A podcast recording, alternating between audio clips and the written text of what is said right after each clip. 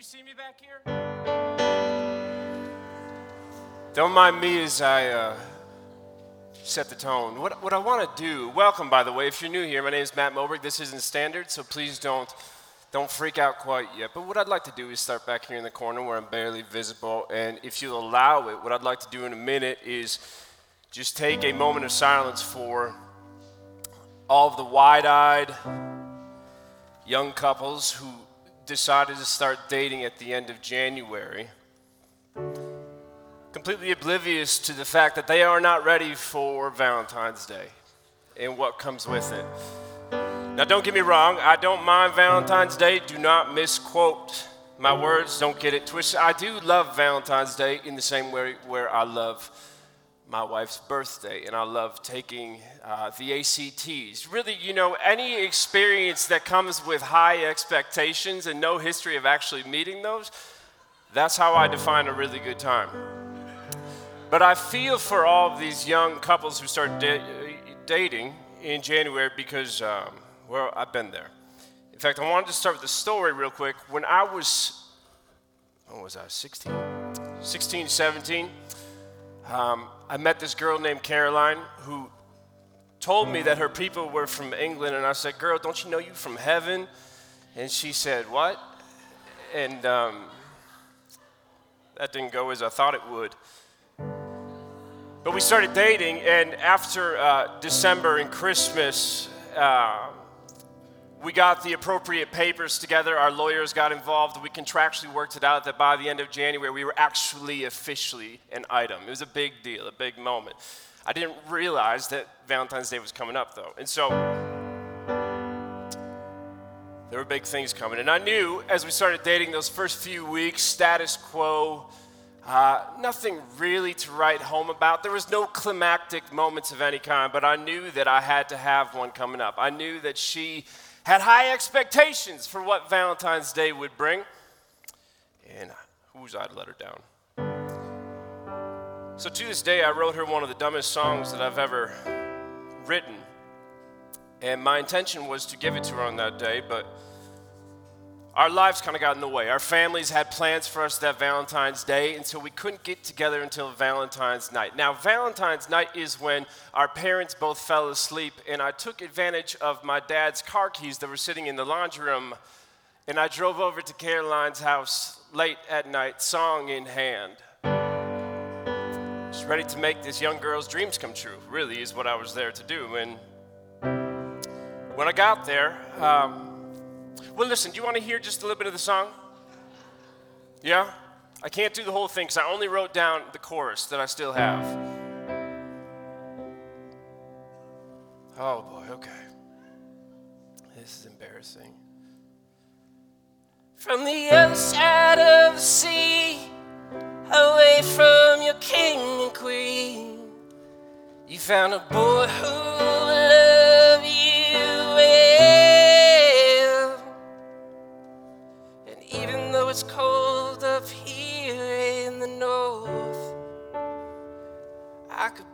heaven in this hell. It's bold. It was aggressive. You don't flippantly promise anybody that you can be their heaven in the midst of their hell, but that's what I did, and that's why I drove over in the middle of the night, and I intended to tell her. And I'm glad that you enjoyed the song because when I was one verse through, I realized that my audience of one had quickly grown into an audience of three, and her parents weren't as amused by what they were hearing. They didn't call for an encore right away. Instead, they threatened to call the police. And so, needless to say, I ran right away. And by the time I got home, uh, my parents had already been notified of my activities. And, well, Caroline and I, we did not survive that month. We did not survive that moment. You just, we didn't take up the distance involved when I was grounded for the rest of the school year. And so, in light of all of that love that was lost that day, can we just take a moment of silence for all these young couples who just, just don't know what they're getting into right now? Eyes closed, heads bowed. This is sacred stuff we're dealing with. Now, for those of you who are very concerned, like I thought I came to church tonight, and this isn't, those of you who brought people here,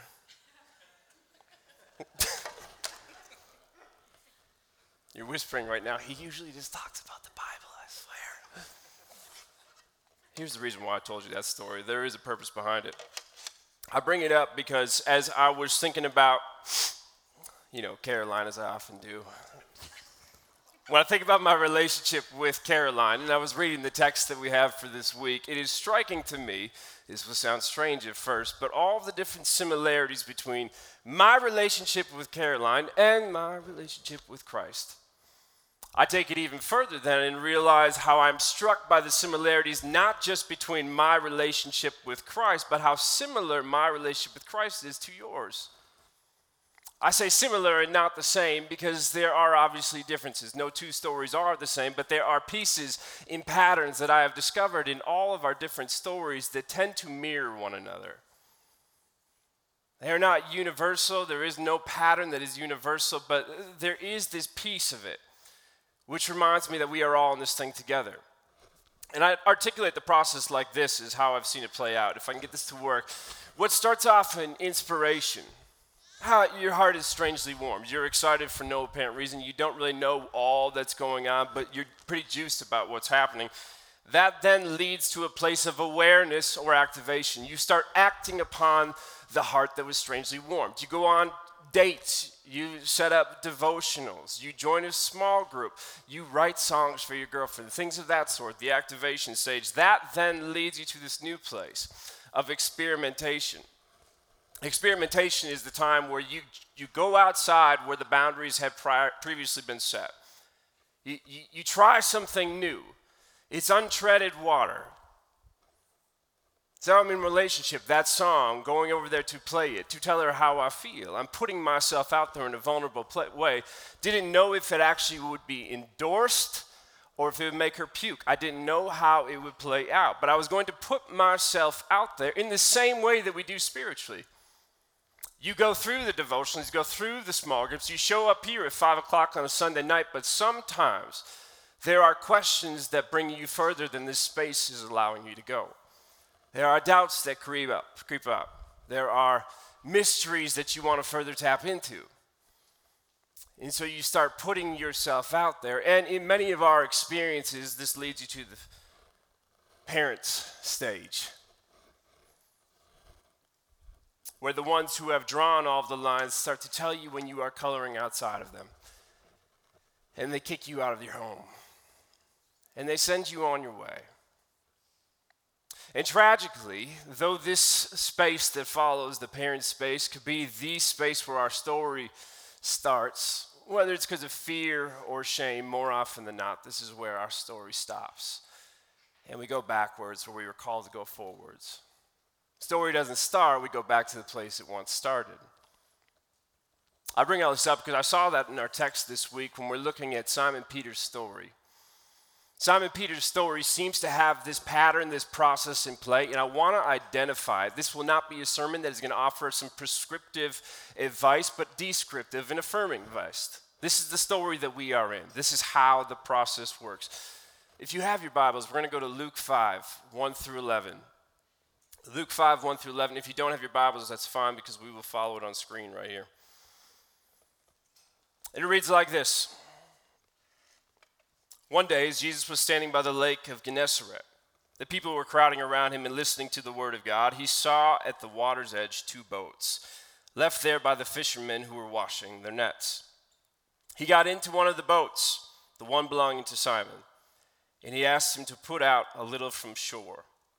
And then he sat down and he taught the people from the boat. When he had finished speaking, he said to Simon, Put out into deep water and let down the nets for a catch.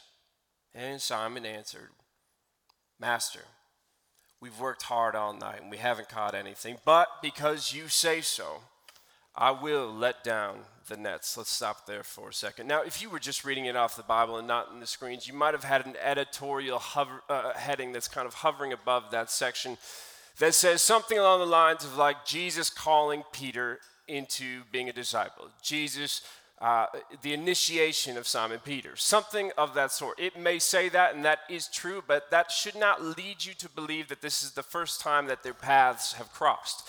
We know actually that it's not Because in the previous chapter, Luke 4, we have a scene where Jesus is preaching in the synagogue. He is teaching all morning.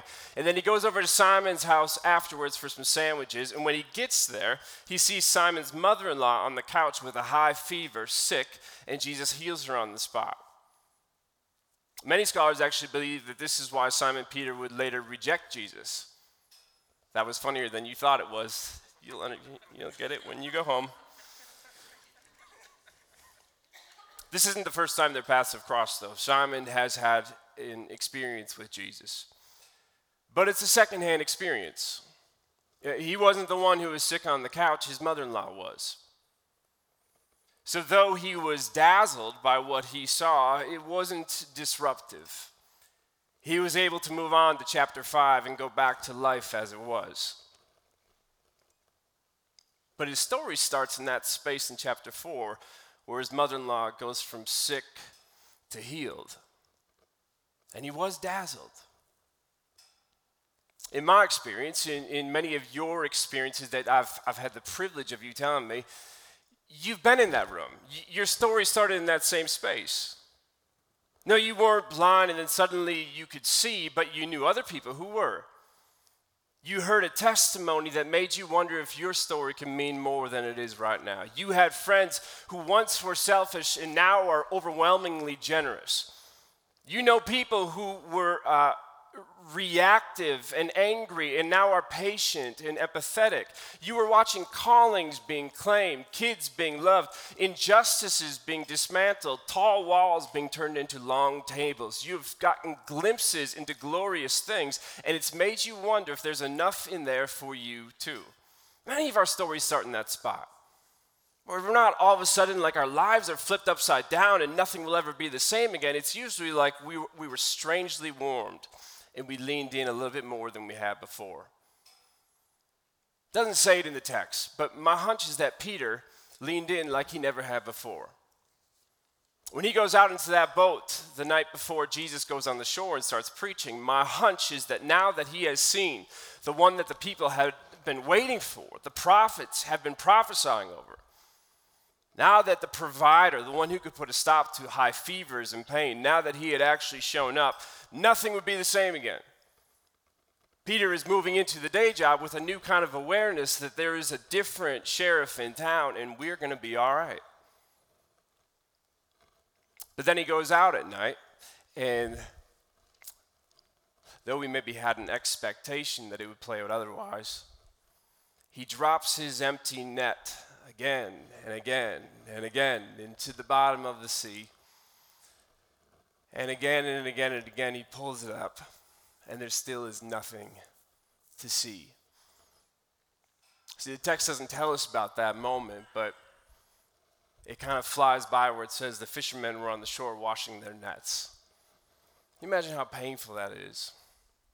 Spent all night trying to make a living, trying to make ends meet, trying to be a provider, trying to play your part and do what you're here to do.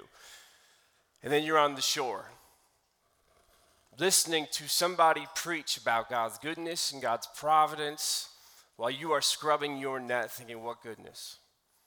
What providence? Where is this God this rabbi keeps speaking about? Have you ever been in that place before? Where the God that you heard about is not the God that you could hear from? I had this experience at one point in my life. I was in a more charismatic church, and it was at a point in my journey where I was um, desperate to hear from God, or at least to understand what that would mean. To have some kind of contact with the divine that would be formative and that would speak clarity and conviction into my life. And I went to this church where the pastor stood up and he said with sincerity and no malice, um, that if you want to hear from God, what you need to do is you need to stay up all night until God speaks. Do not go to bed until you hear the voice of God. You'll hear God speak.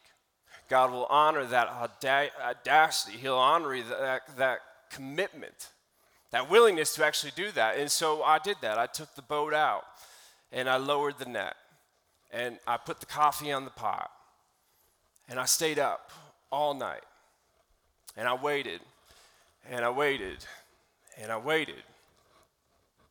and my heart broke when the morning sun came up, but God's voice never came through. Another point in my life, I had this uh, neighbor next door who was a college kid who knew that I was spiritually curious and he wanted to encourage that and push it further down the road. And so we were having this conversation in the backyard where um, he said, Hey, man, if you ever want to talk more about the X's and O's of spirituality and start getting some more, you know, how do we can move you forward, we'd love to grab coffee with you. So I said, Sure, sign me up, I'm in. And we went to Caribou and we sat for like three hours. And this guy is talking to me about speaking in tongues, healings. He is talking about the joy that comes when you are living fully in the Spirit.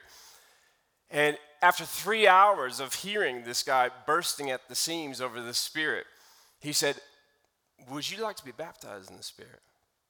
I mean, when you sell it like that, like who's going to say no? I said, Sure, yeah, sign me up. I'm in. We go out to the parking lot, Caribou Coffee, and um, he starts going through, okay, so I'm going to pray over you now. Puts one hand on my head, the other hand on my chest. And he said, Now, as I am praying, here's what will happen. You are going to feel the Spirit moving inside of you. And what you need to do is to make sure that you keep your tongue loose so that the Spirit can speak through you. How do you keep your tongue loose? Because the moment you start thinking about your tongue staying loose, it's like, there's no way it's loose anymore. I can't do it. Shouldn't have said that, man. But he starts praying, and um, never had an encounter like that. We're in this parking lot though, and um, he's doing like this deep breathing, and, and he's he's praying, and he's speaking in tongues, or maybe just some like muffled whispers, and it's going on, and it's going. He's asking me like intermittently, "Do you, do you feel anything coming up? Like, is it happening yet?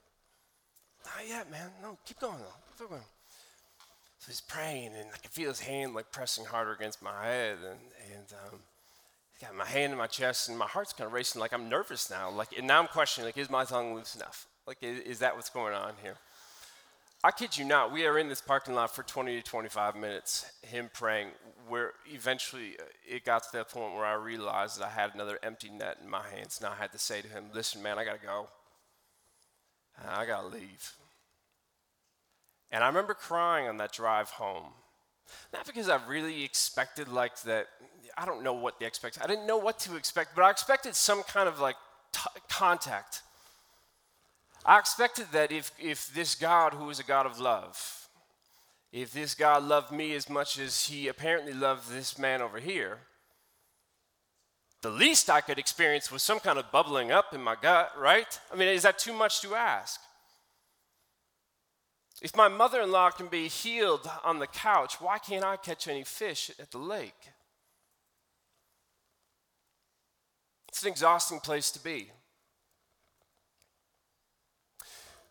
And yet, I stay in that boat. I keep climbing back in. Because for all of the thousands of nights of empty nets, I keep experiencing this pull that says your story hasn't stopped yet, and so neither should you. It's this pull from something or someone who says, Go out into the deep. You were born for more than the shore. And then I, I go sometimes. And oftentimes I experience this boat breaking fullness that I didn't expect to find. Now, I tell you all that about me because I think that for many of you, and I say that because I've sat with many of you, you, you know what it's like to feel let down by what you hoped you would find inside of Jesus, Jesus people, church, Christianity, religion, whatever it might be. You know what it's like to enter into the house of God and feel like you don't belong here, at least not like they do. And yet you still show up here because you felt the pull. You felt the Spirit step into your story and say, Don't stop yet. I see that empty net. I see the fatigue. I see the frustration. I see how you've struggled to make sense of this thing, and you will continue to struggle to make sense of this thing. We keep going. Push out from the shore and go into the deep. And Peter does. He has this moment where, though he is fatigued and though he is frustrated and though it doesn't make sense anymore, he continues to be pulled and allow himself to be pulled by this irrational force that says that love's leading you further. Will you go and see it? What's interesting about this text right here is that when we find out that they're washing on the shores their nets, the kind of nets that they have, they are the nets that are only purposeful at night. It doesn't make sense to fish during the day with these nets. The, the efficacy of the fishing hinges upon the invisibility of the nets. And so by day, which is where they were right now, this is ludicrous. And yet Peter says, Sure, I'll go out into the depths. Which, to make the ludicrous even more bizarre, is not where the fish were. The fish on this lake were only by the shore, they were by the fresh springs. But in the depths, oh, you're not going to find much out there. How many times when you felt the Spirit pulling on your story, whether it was to come to this place or to join that group or to take a new step of faith, whatever it might be, whatever it might look like, to entertain a new idea, how many times did you hesitate because you go, well, that doesn't make any sense? I've ran the numbers, I've done the math. It doesn't, it doesn't make sense. I should be walking away, but I can't seem to shake this pulling on me. Peter can't seem to shake the pulling on him. I want you to see this then.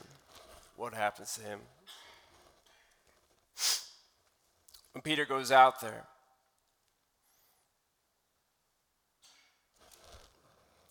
when they had done so, that's going out, they caught such a large number of fish that their nets began to break.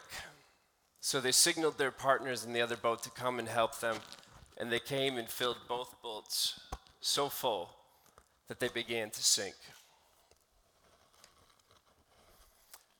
This is the beautiful thing and the terrible thing about growing spiritually and leaving the shore for the deeps. Is that once you say yes to Jesus and He takes you where He intends for you to go, beyond the surface of the status quo, beyond the boundary lines that church and tradition may have told you as your limits, once you say yes to that place, what comes to you has to go through you. You can't unsee what you just saw, you can't erase it. And if you try to, if you try to sh- keep the revelation of God, the invitation of God all to yourself, well, then your ship's going to sink. your story's not actually going to make it. So many stories haven't died in the shore. Uh, it's not the people who just walked away where so many stories come to a stop. It's the people who said yes to Jesus, got a glimpse at where they needed to go next and what they needed to do, and they realized it was asking too much and spent the rest of their lives trying to forget about it.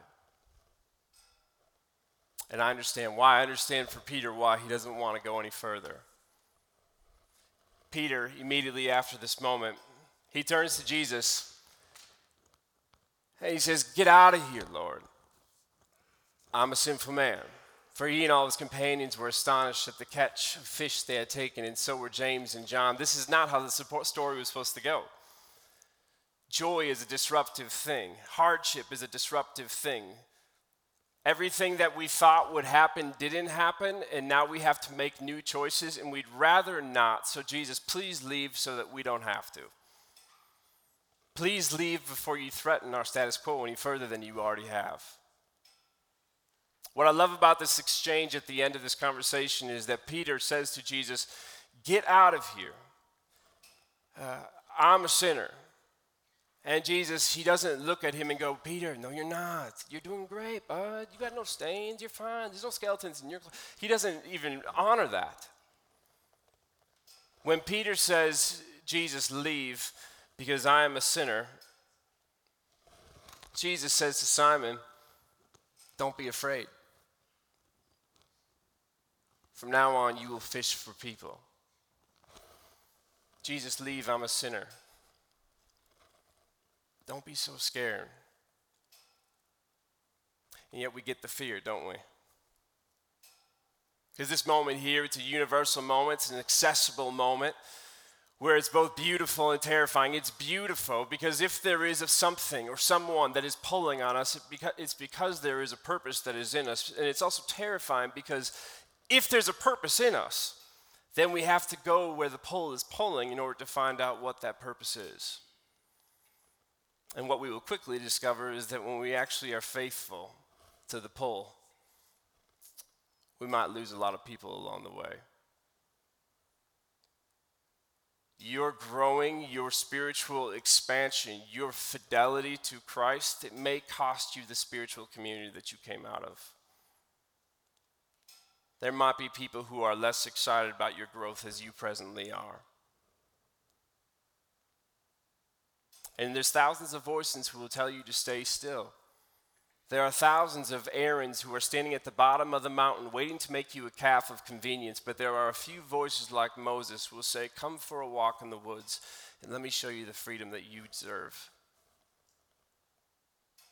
I, I, I hear this story, I think about our stories. And I think about how the Spirit stirs and moves us. And I recognize that whenever love is going to actually be leading us to where we go, we cannot be led if we will not leave. Whether it's a place, a people, an old paradigm, or the nets that we can no longer fish with. But every time God's expanding who we are as people, it often requires mobility from where we were before and it's not easy. There are reasons to be afraid. If you study scripture, you study history as we know it, all of the people who first see something that others cannot see, the enlightened ones, they are either shot, shunned, or they walk with a limp the rest of their lives. They don't win popularity contests. Martin Luther King Day was not established immediately after his death. It takes a while for other people to start to see what he was seeing. And the same could be said for you. But the peace that we find in this story, in this pattern, is that you are not strange, you are not wrong. This is how the story works.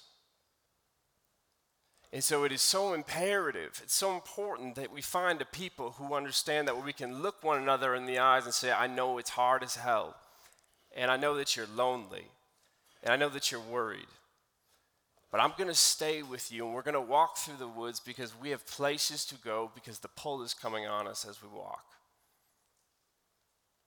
I got an email this past week. Maybe that's, this is what's coloring for me. Can I vent real quick? Thank you. I was telling Jerome about this actually. Got an email from some guy who was um, haven't seen since I was a kid. We grew up in the same spiritual community though, and he told me that it is his duty as what did I say? Watch Watchtower. To name, um, to shut down all false teachers and heretics out there, and and uh, and I'm, he's shutting me down. I don't know what that means, but that was his intent behind it, and he was yelling it. I think it, that's what all caps would imply. and what I've what I've learned though, and what Debbie's had to learn, and what we've learned, but I'll speak for myself, is that in these past few years of even leading this church and, and who we've become as a community, I've never had in my life more people who do not like me. And yet I've never been more convinced that I'm loved by God. I've never had more critics coming at me. And yet I've never felt more free. There is this beautiful mystery to our stories that I just I don't know if I'm adequately conveying it in this story, but I want us to all hear it. This is how it works is that whenever you are spiritually growing and the Spirit is in your life and actually pulling you forward to the places that you didn't think you could previously go, when you are actually doing your best to be faithful to Christ, it might come at the cost of losing fellowship with the crowd. It might be a painful process, but keep walking. After this uh, service, uh, I want to show there's a 15 minute video that if you want to stick around and see, um, it's, it's the story of Rob Bell, done by the New Yorker, and it just does a great job at lifting up what this, how this actually looks, how that actually plays out in real life, not abstract, but real terms. And so, if you want to stick around afterwards, I'd love to uh, watch that with you. Let me pray real quick. Jesus, God, you are faithful, Lord. God, I think um, so often we have these different excuses and reasons why we need to stay put. God, whether it's shame or fear, loneliness, anger, God, this sense that we can only go this far. But then we remember, Jesus, that you were killed. Jesus, we remember that your family thought you were crazy. That your own disciples wanted to leave, but they thought, well, where else can we go?